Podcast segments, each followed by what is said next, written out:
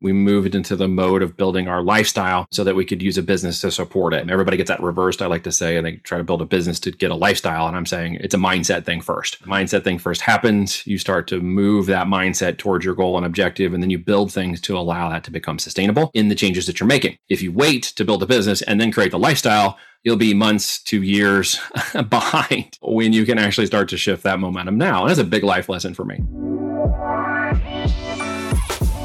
Welcome back to another episode of the Debutify podcast. We talked about Neil's business journey in this episode, which was pretty inspiring from bankruptcy to where he's made 50 millionaires from his training. Neil Twa was a wealth of knowledge and just obviously incredibly experienced. So let's have a listen. Well, how you doing today? Where does this podcast find you? No, I'm doing great today. Um, uh, we just got the pool open, so the kids are all excited. Now that's got to kind of refill and, and, cool down, just a, warm up, I should say, just a little bit because we have well water. Uh, I live out in the Ozarks uh, in Missouri, in the middle of USA, and uh, it's just now time to open the pool, and the kids are going to be great. But we have the cold, cold water that comes from the wells, so it's going to take uh, at least a week or so and some 80 degree weather for it to get warm enough to jump in. so nice. that's been the big exciting thing today at our house. Um, yeah, I bet. Is it from a borehole or? No, it's an above ground pool based on our, our, water table and the kind of clay and stuff we have. It was kind of the best option, but it's a 30 foot round. Um, we've got a big deck around the outside of it, as well as you know, it's about 54 inches deep. So it's nice. a it's a great pool for the six of us to get in and play. And we've had up to 20 people in it before playing around, so it's a lot of fun. wow, yeah, that's awesome. So yeah. the Ozarks. Yeah, what's it like out there and when did you move there? Well, not to be confused with the show Ozarks, which so many people know now where the Ozarks even is. Before it was like, oh, you're in Missouri. That's a flyover state. I've never heard it. Nothing good that I know of comes from Missouri, as my friend jokingly tells me. Um, but yeah, we moved out here. Long story short, I was actually born in a place called Independence, Missouri, which is north of here, just in uh, outside of Kansas City. But when I was two, my parents moved to Arizona and we ended up in Oregon. So I grew up in the West Coast um, from the age of uh, about three on. So I ended up back in Missouri, of all places, after traveling the world and living all over the country from literally Oregon to New York. I ended up back in the Midwest um, where I kind of settled down, grew my roots, and had a family and built business and life. And uh, we got about 40 acres out here in the country we like to hang out in, which is fun and uh, get to do all kinds of outdoor things uh, out here in the country. We've been out here for about nine years now, establishing oh. this area. Yeah. That's so my dream. I talk about that with my friends so often. Just New Zealand, just get a yeah. small piece of bush. Well, surprisingly, I hear that enough from people. I, am actually surprised to hear that more and more from folks who kind of, you know, at first it was, you know, 10 years ago or so, people kind of snubbed their noses. Why do you want to do that? That's kind of crazy. We had mm-hmm. the big, nice house on the little lot and the nice neighborhood and all of that kind of stuff. And, you know, my wife just said, hey, you know what? I think we need some more space um, we're kind of going a different direction from the world. We're we're homeschooling our girls. We do business at home. We kind of do our lifestyle very differently, you know. And we we moved into the mode of building our lifestyle um, so that we could use a business to support it. And everybody gets that reversed, I like to say, and they try to build a business to get a lifestyle. And I'm saying it's a mindset thing first. The mindset thing first happens. You start to move that mindset towards your goal and objective, and then you build things to allow that to become sustainable uh, in the changes that you're making. If you wait to build a business and then create the lifestyle, you'll be months to years behind uh, when you can actually start to shift that momentum now. And that's a big life lesson for me, finally understanding that concept in its truest form. Uh, so we built our lifestyle um, from the ground up. We'd got a smaller home on bigger acreage and have since been expanding this all out from pools to shops to parents moving out here from Oregon and landing on acreage just down the road from us. Her parents are moving over here. Our aunt and uncle owns a house on the hills, and now we got you know five houses and 65 acres of compound here, if you will, or community, depending upon what time of day it is. Oh. It's a great place to establish, and kids can run all over the place and play, be kids. Yeah, that's that's really good to hear. I um I've fallen into a similar uh, role reversal there, where working at Debutify and becoming fully remote yeah. I was already a remote filmmaker for about a year beforehand, but now I've kind of solidified that there's no way I would ever work in a studio all day, mm. five days a week. I want to go on a bike ride as soon as this podcast finishes. And then I'm going to go surfing tomorrow morning. There you go. And I'm going to come home from those activities and I'm going to do a lot better work, you know. Correct. Instead of just slogging it out on the computer all day. It's uh, it's kind of crazy that we do this like self-destructive, self-fulfilling uh, social pressure been there, and we've all to some degree uh, have faced those things in, in our time. I faced it as well. It's things you have to overcome. There's very few born entrepreneurs we are usually entrepreneurs and wantrepreneurs and solopreneurs who all involve business, and eventually we can call ourselves entrepreneurs. There's a classification level to each of those things, much like a yeah. business operations level. Everybody wants to jump to the entrepreneur, but they kind of skip the whole component of well, you got to build the ladder, you know, the, the, rungs on the ladder before you can get to the top. And I, I too went through a track of that similar you know, thinking in my life once upon a time. And, I jumped out of college for that reason because they were, you know, putting me in front of, in my day, putting me in front of green screens and programming crap um, that had nothing to do with the life and, and uh, not really what I wanted to do in terms of business and e commerce and international business. And I was like, they're going to plop me down in front of a green screen and make me program. And no, it's sorry. I'm going to fight that. So, um, yeah, had an opportunity to get past that. There were a lot of struggles and challenges on my spaghetti road to some success. Yeah, yeah. Tell me about that. I know that you have a pretty crazy story, so I'd love to hear it. Well, I mean, long story short, everybody has some aspects of their story that are fun. I always like to focus on the more positive ones because it's easy to hit the negatives really fast, all the bad things that happened, etc. But there was always Feel something good go that occurred. man. Yeah. Well, I mean, the bad things were yin and yang, right? Dark and light. And without the bad, you don't understand the good. Without the dark, you don't understand what the light does. And in this way, many dark paths occurred in my life that tripped me up from literally a, a really bad divorce that kind of set me on a completely different path in life and reset all goals, expectations, and you know, life things I had, and was literally a complete reinvention of like, now what? Uh, down to moving and losing a house and that relationship and family and a whole lot of mess that really comes with divorce. But out of that came a very positive turn in my life and a very uh, confidence that eventually turned around after all that kind of nonsense and set me on a very new path in life that really helped me to see again dark and light. And and so through that process, I got to establish the comfort level with being able to handle things that are more difficult. Uh, and one of those things was the fear of getting out of a job. And at that point, I was working at IBM and so I knew that at some point I was going to separate myself from them. I didn't actually want to go that route. I just took it because I had literally two choices stay in academia and keep following that path, or go in the corporate world and kind of follow the money because the internet was so new and business was new online and stuff. There really isn't really many other places to go. So I chose the corporate route. And by the time I got to 2007, I'd had enough of that. But in the IBM stage, similar to the way you just explained, I had the opportunity to learn some really cool things and shift my mindset. I came out of the cubicle world of Sprint, um, got to help launch the mobile first mobile phone division, uh, and be a part of the team in the customer support and knowledge management component that helped that grow and scale. And got to see that division of what PCS became Sprint Mobile, and you know they went from like five thousand employees to eighty thousand employees it was a huge growth time. Very fascinating to watch that whole thing take off and mm. the whole mobile division and expansion of mobile phones that everybody takes so much for granted now. There was not that. Right. It, it evolved. It was cool to watch, but it was very corporate. It was very, you know, butt in seat, you know, ride the, the corporate jockey world. Uh, and in that life, I suffered. I, I suffered depression. I suffered gaining 100 pounds. I was a very unhappy person. I was capped in certain tiers because of, you know, performance issues and stuff. I outperformed the group, but because I was the only male in that group, I got held down. Uh, and there was a lot of trouble in that. It just really hurt me mentally, physically, emotionally, spiritually.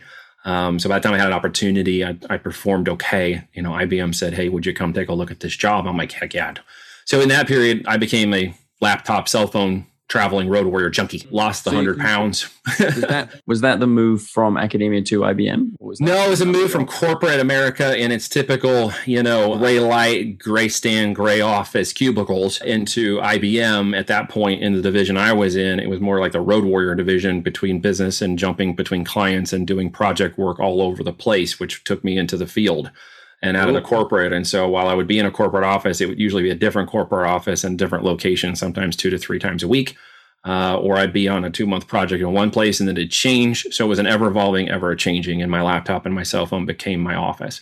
Uh, and because of that and flying, I, you know, I had a whole different level of activity and whatnot, and the weight came off, and I got more active, and I lost and confidence boosted, and my creativity started to flow. And after almost five years in that thing, I was very confident that I could uh, take what knowledge I had uh, and at that point move into a management consulting company that I owned in 2007 and I left IBM to do that. But I needed that transition. I went from the corporate world jockey to the road warrior you know mobile laptop person straight into marketing and building and managing my own you know management consulting firm. And that actually did pretty well uh, until I discovered online marketing. What happened then? Well I got to start playing with uh, mobile applications. And so much of the uh, internet component that was really taking off was well how do you utilize this tool called the internet to make money and do business and it was still evolving greatly and it was evolving very fast And of course, businesses need leads, and lead is the lifeblood of and the money in the company. And so one of the things that I got into was affiliate marketing and, and specifically in the mobile affiliate world where we were using traffic over mobile phones because that was my background in mobile to then uh, you know do lead acquisition through those phones. So we were doing cost per installation, cost per acquisition type of campaigns um, to get mobile apps, you know, downloaded by customers, and we were being paid for the difference. So if it was a five dollar install and we could acquire that customer for a dollar fifty or two dollars, I made the you know three three fifty dollars in profit for every one of those that shook down. And there were no interfaces.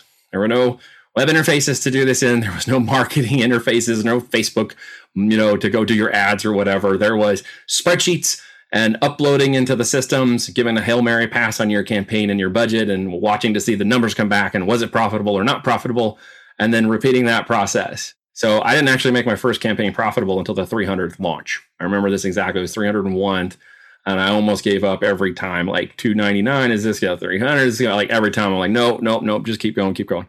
And wow. that one took off. And when it took off, I mean it was $500 a day in profit. Mm. And then I launched the second one, and it was 500. So then I just made two little millimeter shifts to the creative, and I just kept going. And pretty soon, I'm doing more than a thousand dollars a day in profit. Um, so I just kind of cracked a little bit of that code for me, and that took off. And I suddenly realized I could do some really fun things with that, and that expanded into helping some other affiliate companies in mobile and stuff. They ended up getting some Series A funding. I helped a couple of the push networks develop their web systems based on my lead generation campaign strategies, and you know that gave me some online cloud and got me started in that way. But i transitioned to the physical product world when i realized you know all that lead generation was helping other companies build their products and brands and i was still acting like the middleman. I'd created a job for yeah, myself. yeah, totally. uh, i didn't even realize what i'd stepped into because again in that entrepreneurial world uh, I was still trying to be the entrepreneur, but I was still a solo solopreneur. I was still to some degree a wanapreneur, and I'd have good successes in the different businesses. I just fully hadn't evolved in my mindset and my business and my experience yet, and so I was still developing that. By the time I got into the realization of building my own brand, building my own products, someone introduced me to Amazon. Amazon as a marketplace, as a platform of selling physical products other people were looking at it like you know hey just a way to make money. I had always been looking at it as a way to build businesses which is one of the things I, I knew that i wanted to be involved as i was growing and evolving and i wasn't sure exactly how to tie that together. But when that platform showed me the capabilities uh, i quickly realized that this was a mode of traffic that also allowed me to build a brand. It was kind of a hybrid. It was a unique situation. So i jumped in with both feet and said well another traffic source. It's products. How do i establish this? How do i figure this out and how do I test 300 you know products to get my 301th to go off? That's that was my expectation. I had no mins that I had to do some sort of lottery mindset thing. I was going to scratch and sniff and hit a winner. I already knew I was willing to test 300 products before I found a winner. I didn't need to do that ultimately, but I was in that frame of mind that I was going to dig that trench and stay in it until I found that gold. And so it didn't actually take me that long to figure out. And something I discovered very quickly was the technology I'd learned at IBM during those days, stuff we were building and doing was part of the technology that Amazon had developed into its search algo. And I'm like, oh, I recognize this. Like this makes sense to me. Technology, it makes sense to me at the algorithm. It makes sense to me how they're evaluating products and looking at the knowledge of the products and the information and how they're getting customers to buy. And as soon as I understood that, no, everything just sort of changed. At that moment, I couldn't launch products and brands fast enough to keep up with the growth. How many brands did you launch? We've now had uh, eight brands launched um, in almost 10 years on the platform. Uh, we sold a couple of them. We're working on new ones. We're still working on the old ones. Uh, we've taken you know, people along for the ride with us, um, hundreds to thousands of them. Uh, we've had conventions of 800 to 1,000 people per convention. Um, made Last Track um, well over 50 millionaires off the platform under my coaching, uh, and helped teach a lot of the industry experts that are now out there in the world. Um, came through our trainings. I like to be the guy that's in the background, the mentor that hangs out, that watching people get to their Everest and take their pictures now. I don't need to be at the top of my Everest anymore. I lost that uh, whole desire a long time ago. I just kind of wanted to be the guy that helps others go and obviously doing my own business and operating daily in that platform, uh, understanding how it works still, and of course, working to scale so that others can take those benefits like Daniel and Bry, who just recently hit their uh, sales records of $8,000 and $9,000 a day in their mm-hmm. businesses. So they're pretty happy about that growth. And I'm happy to see them do it. Pretty exciting. Yeah, yeah, yeah. True. And all of those brands are within FBA? They are. Uh, some of them have moved into DTC or direct to consumer channels, um, like funnels and Shopify and other places. But those are all multi channel opportunities for growth and exit, because that's my big evil capitalistic agenda, as I like to joke. Yeah, uh, is I help these people. That. Yep, help these people grow them up and exit them. Um, so we go from you know zero to hero, uh, and then give them the opportunity to actually sell those companies and help them understand the whole process from end to end. Yeah, what's your thoughts on capitalism? Like, do you think that entrepreneurs are the the driving force for change, or are you hundred percent, man? hands down. Get government out allow the free speech even if you don't like it. Um, of course there's lines in the sands of accountability for free speech. You have to be accountable but all people can say all things and then it's up to them for individual accountability what the outcome is. It may be negative it may be positive but it's still free speech. So entrepreneurs yes entrepreneurs have always been the ones that led the cutting edge the innovations. It was never the corporations that did it. Uh, corporations borrowed a lot from the entrepreneur and small business world in order to establish their base it's very clear uh, and if we're going to change, you know, the focus of our culture and stuff, we're going to have to get back to what is really driving the core of our economy, uh, which is supporting and leveraging small businesses, especially through these last few years of hardship mm-hmm. with local businesses and businesses that lost a lot of traffic. Some of them stayed afloat, some of them went out of business, some of them adapted and, and made it work but many of them couldn't uh, uh, adapt to online or couldn't adapt to the change in the market and, and suffer because of that. But they still are a huge foundation. And, you know, a lot of people talk capitalism. Uh, sometimes they accidentally stumble into pure capitalism or they veer off into socialism, not realizing what they've done because it's such a nuance between the two. And they say things like, well, this is a democracy. And no, in America, it's actually it's supposed to be a republic. Uh, it's supposed to be a constitutional republic. mm. um, and they don't understand the nuances anymore. No one's been trained. They don't know. They can't recite the literature that supports our constitution. They don't really understand it. It's been watered down so much to the point where it's been a lot of corporatocracy uh, in that way. And I'm probably getting on a yeah, soapbox, but that leads to a little bit of fascism. And that's a dangerous thing when corporations start to drive the policies and economics of our government, the people will lose. Um, that's been proven in history over and over and over again. So, yes, I am for a capitalist model. I'm not for a pure capitalism for evil gain and agenda. And I'm certainly not for socialism. I believe in individual individuals' work and accountability should be their own, and that everybody, frankly, whether they realize it or not, has an opportunity. I came from a hardworking family who was relatively poor. Mm-hmm. Um, my dad worked hard and he provided, but we had enough to get by, but nothing else. So I learned very quickly if I wanted to make anything, um, I needed to go mow lawns or find some other way to get cash to do what I wanted to do. You know, we had food on the table and I had clothes and I wasn't suffering, but we weren't doing, you know, terribly well. By the time I got to be 21, I was making more than my dad was at 55 by the type of business model that I was doing. And he's a hard worker and I learned a lot of wonderful things about him. Uh, he's still, of course, alive and he's on the hill and I get to see him almost daily and he's just an amazing man. Mm-hmm. But I also had the benefit others might not of had, uh, which was my uncle was um, a businessman and he was an entrepreneur. And in the same rich dad, poor dad scenario, he kind of came my became my rich dad because of his thinking and his mindset and the way he he understand business and he challenged it. And I was able to have conversations with him. And he was one of my first real mentors to challenge my thought processes and get me out of that corporatocracy thinking and that scarcity mindset that I didn't even understand uh, was a major part of my thinking in my daily life. Um, which is a huge shift in the way I started to think about success in business differently. But make no mistake, I crawled along. sure, I had help, but not much more help than everybody has to some degree. If they're willing to work hard and help themselves up, uh, other people will help them out. Um, it's just too much handout right now.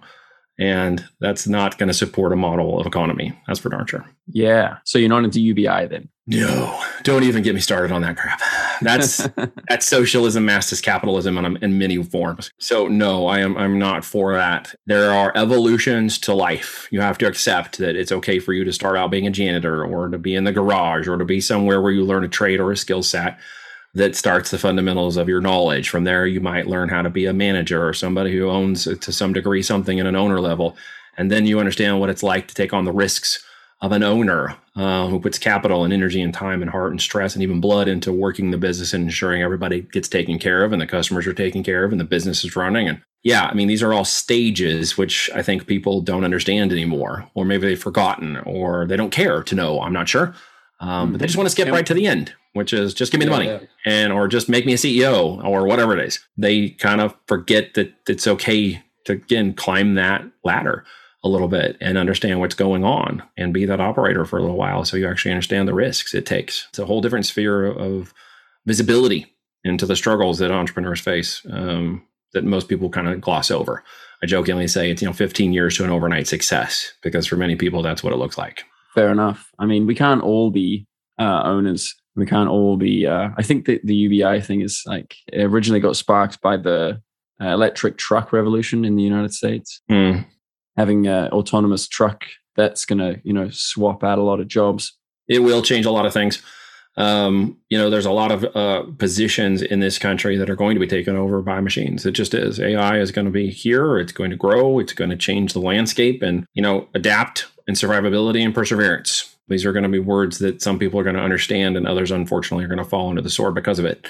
Uh, or they'll just simply choose a thing like UBI um, because they simply don't need to work. It's been a major problem in the United States finding manpower that wants to work. Um, thankfully, my business model which switched to one in which I don't need employees.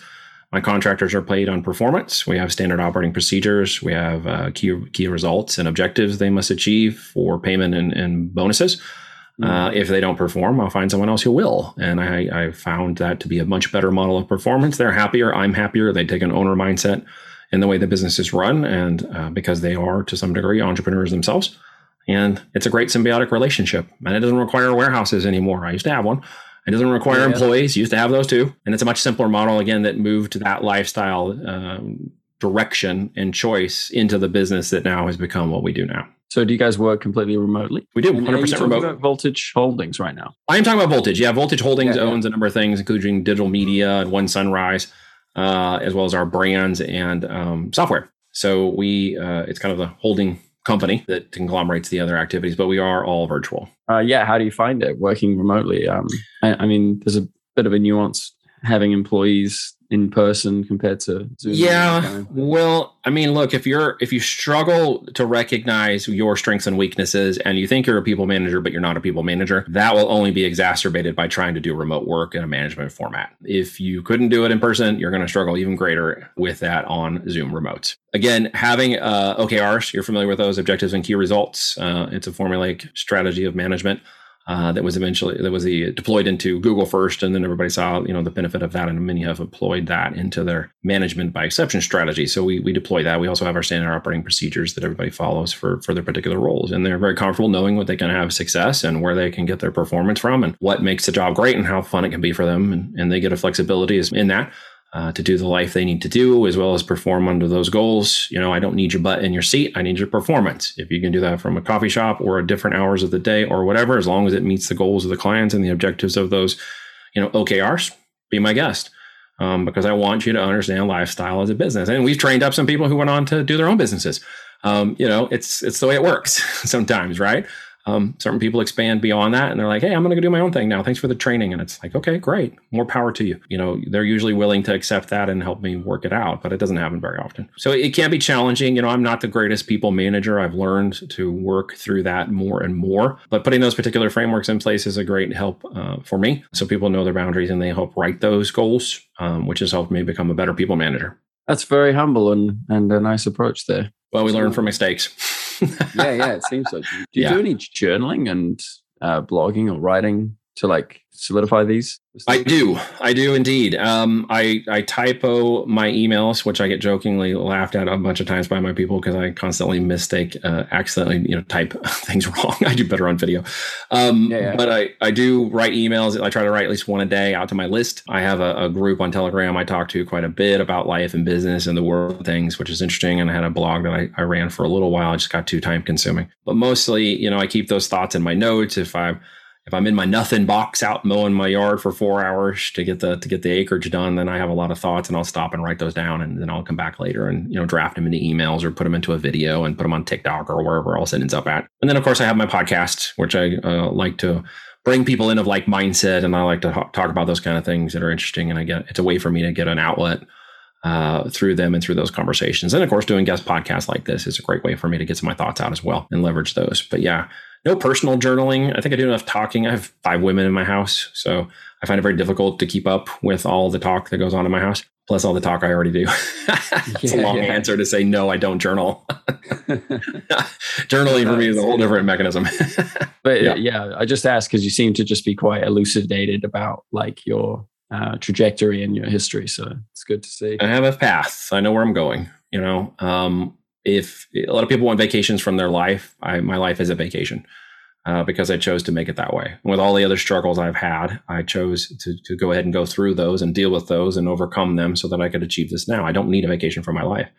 Uh, and so I have a very different perspective about what the future holds. People are like, well, what are your three and five year and 10 goals? No, I'm not in a corporate world anymore. I don't care about those. Where I'm at in the next three to five years could probably shift. Question. Well, it could probably shift. Why would you put that down? I mean, what happens with that is, you know, uh, the idea of vision boards and hustle and grind and all that stuff, it's great for some people, right? It's not for me. What I look at is what am I achieving every day that's moving the ball down the court? Do I make sales every day on things I do, or does the business, you know, forward itself every day? Sure. But every day is not a touchdown all right. Every day is sometimes just moving that thing three feet down the road. And I've learned to be more patient in that. And I've learned to let time be what it is. Uh, I can push it. I can try to struggle. I can measure it to a degree that says, well, we didn't achieve our quarterly results by $2 and then be that guy. But I'm not going to do that. Right. I'm not going to do that because it creates an environment of hostility and stress and the presentation that performance is the only value that we have to offer. Uh, in terms of our internals. And I tend to focus more on the performance and gains of my clients and what they're doing because I know what I'm I'm already doing is comfortable for me. But everybody has a different goal. Everybody has a different, like to say, everybody has a different Everest they want to climb. And, you know, helping them get to their Everest has, has been fun. I know where mine is. I've achieved a lot of that already. Uh, and it is just to continue, quite honestly, my lifestyle. What that is achievable in, in, the next three to five years without some adjustment or shift, it will change. That's fine. I'm okay with that. You know, does it have to keep going and increase? No. No, it really doesn't. And I think that's one of the things that I've learned to finally let go of the conscious idea that more is going to be happier or more is going to do more or I'll take better trips or bigger cars or just more is the answer to the rest of today's problems. And I think that is arrogant and I was arrogant and I stood prideful on that.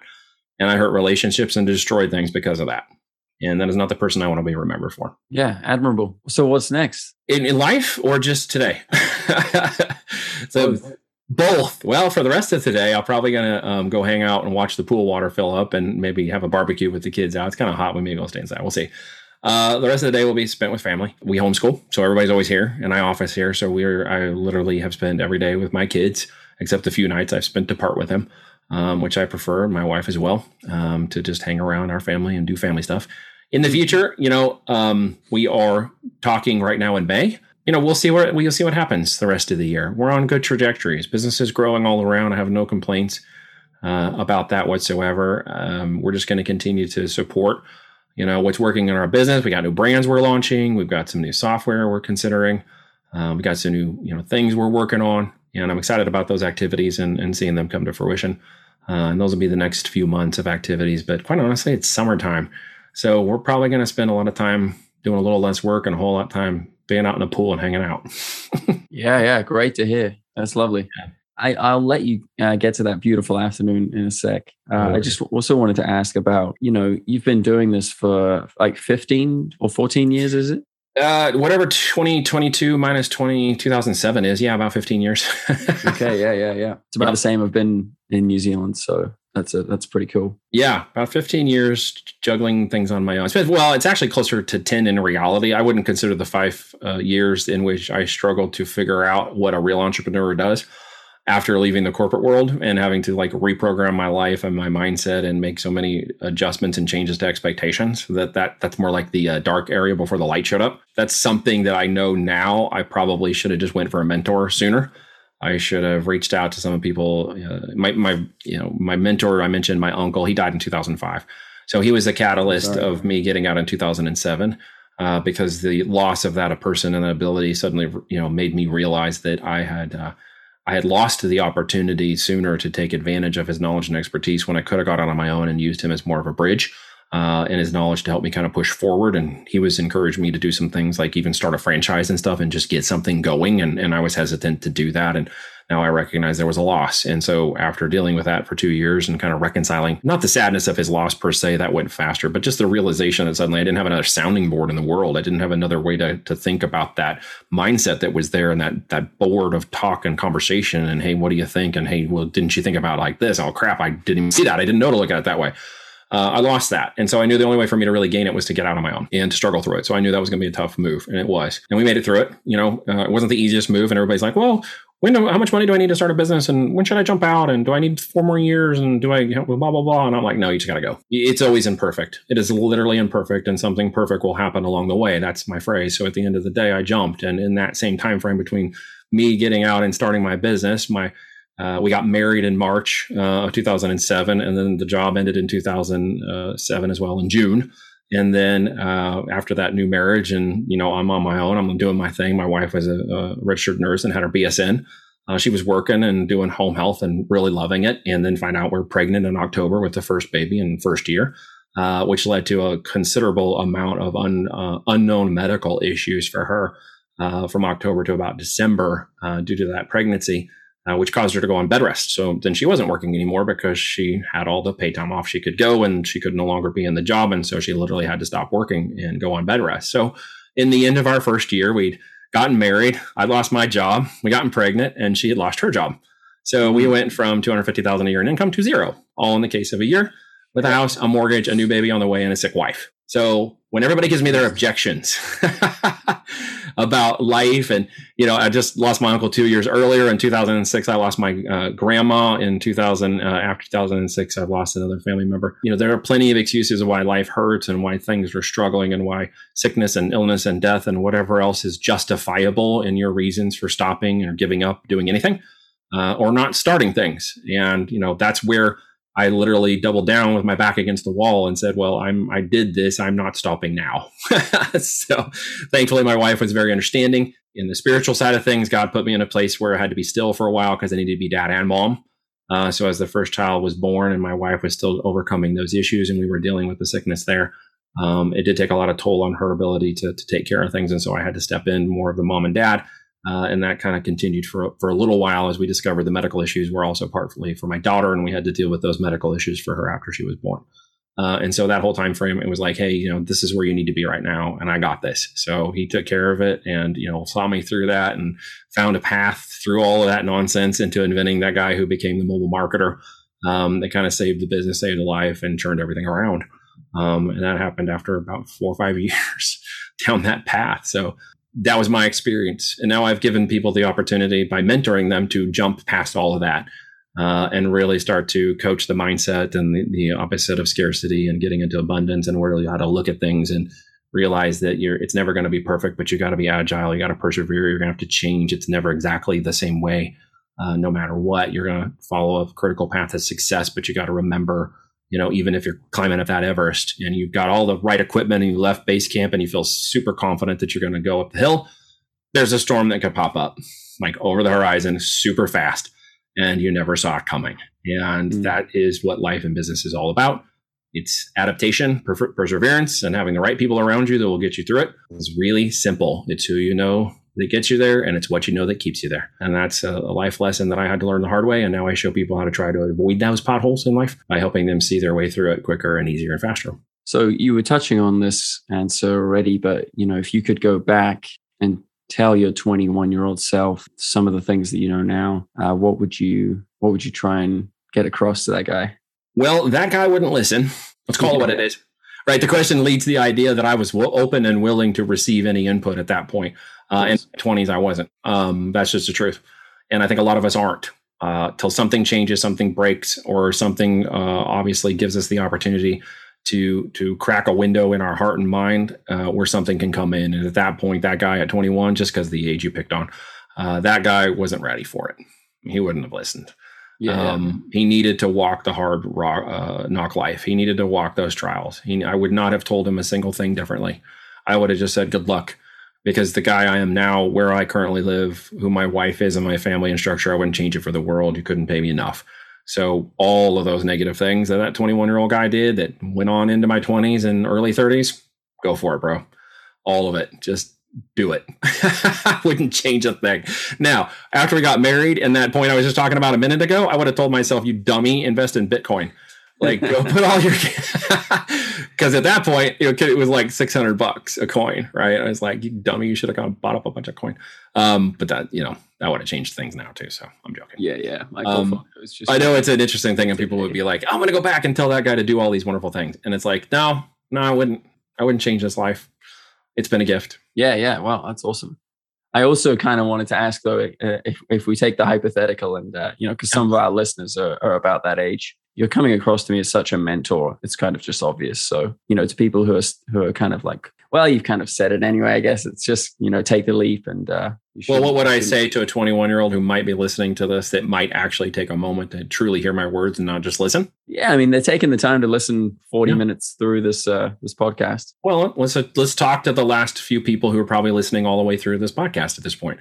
Um, some of you may have dropped off and you're going to miss this. Those of you who are still hanging out, you know, if you're 21 at this point and life for you is a struggle to some degree, whether you don't understand it, whether you acknowledge it, whether you're just trying to figure out your way in the world and you don't want, you know, don't know what to do next per se. You might even at 21, you might still be in college. You might be thinking about graduating or at this point, or even heading into a, you know, master's degree or something if you're in college taking that route, or maybe you're in the world of trade and you're thinking about how do I go to the next step in business or licenses, or, you know, or, or, you know, expanding my trade into maybe a business, or maybe you're just listening to this sitting at your, you know, couch in your mom's basement. That's the old joke, right? Uh, doing nothing and playing, thinking you can be the, the world's you know greatest video game person. You might be able to, but you won't you won't beat me because I was a video gamer before it was cool. I actually built a server business and I had 20 server far, uh, 20 uh, servers and a farm in Dallas where I did multiplayer online gaming um, before it was cool. Uh, and before nice. there was YouTube to stream and all that stuff, um, we were selling uh, Codec access so people could do voice over the internet on a multiplayer gaming before it was built into the games. So people could play the games, but they couldn't chat. So we had all these clans on our servers who were playing and multi-chatting across our audio codecs. Um, so they could play the game together, right? Voice chat, voice IRC. I know it's going to date me. I'm only 46, but this stuff sounds like, uh, you know, this sounds like grunting with like fire. Ugh. So the no, I mean, you still can't even use voice chat on Age of Empires today. So some of that stuff still sucks. So yeah. we had a solution and it was cool. And we constantly engineered new, you know, codecs for higher quality over lower latency. So audio would be great and would be near real time. And we had servers located and started to expand around the world. So people from all over the world were coming onto our servers and stuff. It was doing great. But I understood that game and to get that business to grow and I became a gainer. So I played a lot of games online. And at that point, multiplayer Call of Duty, the original was one of the big ones um, that I got really good at the end result is, you know, any of one of those things can be true, um, but you have to understand there are certain levels of success in each of those areas. The same way, if you wanted to say, I want to become a celebrity uh, and go be movie star and do this kind of stuff, your level of success is going to be very small unless you get into a network. The greater success opportunities for you will be in things about business, e-commerce, and online creations of things you can do, even you know NFTs and other things that are starting to become trending in the world. You know you should be looking into those kinds of things. They're not only evergreen they've been around for a long time a long time they've matured uh, for quite a long time. And quite honestly the commodity of physical products i chose as a hedge against inflation uh, which is 21 at this point you may not even understand the impacts of inflation on our world or the growing impacts of that kind of stuff yeah, um, follow but, a few people to understand. But you should understand those things and, and what are people actually going to need now or in the near future uh, should that issue continue to rise, and that is to be involved in the product or service of supporting uh, an area of demand and need. Products certainly are one of those areas. It's why we've chosen. It's why we double down. It's why we've grown. Products will be in demand even if cost goes up and inflation increases. People still need products.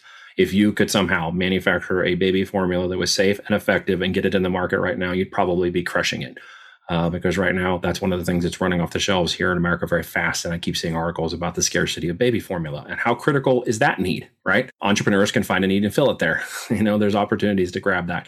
So again, at 21, if you could just crack a moment in your head and just listen, uh, the real goal here is that you can create something of value. You can create something that's tangible and its asset um, a physical product or business might be the answer for you because you can create value and brand an organic brand. And even if you're involved in online multiplayer gaming, you might develop a product line that's yours.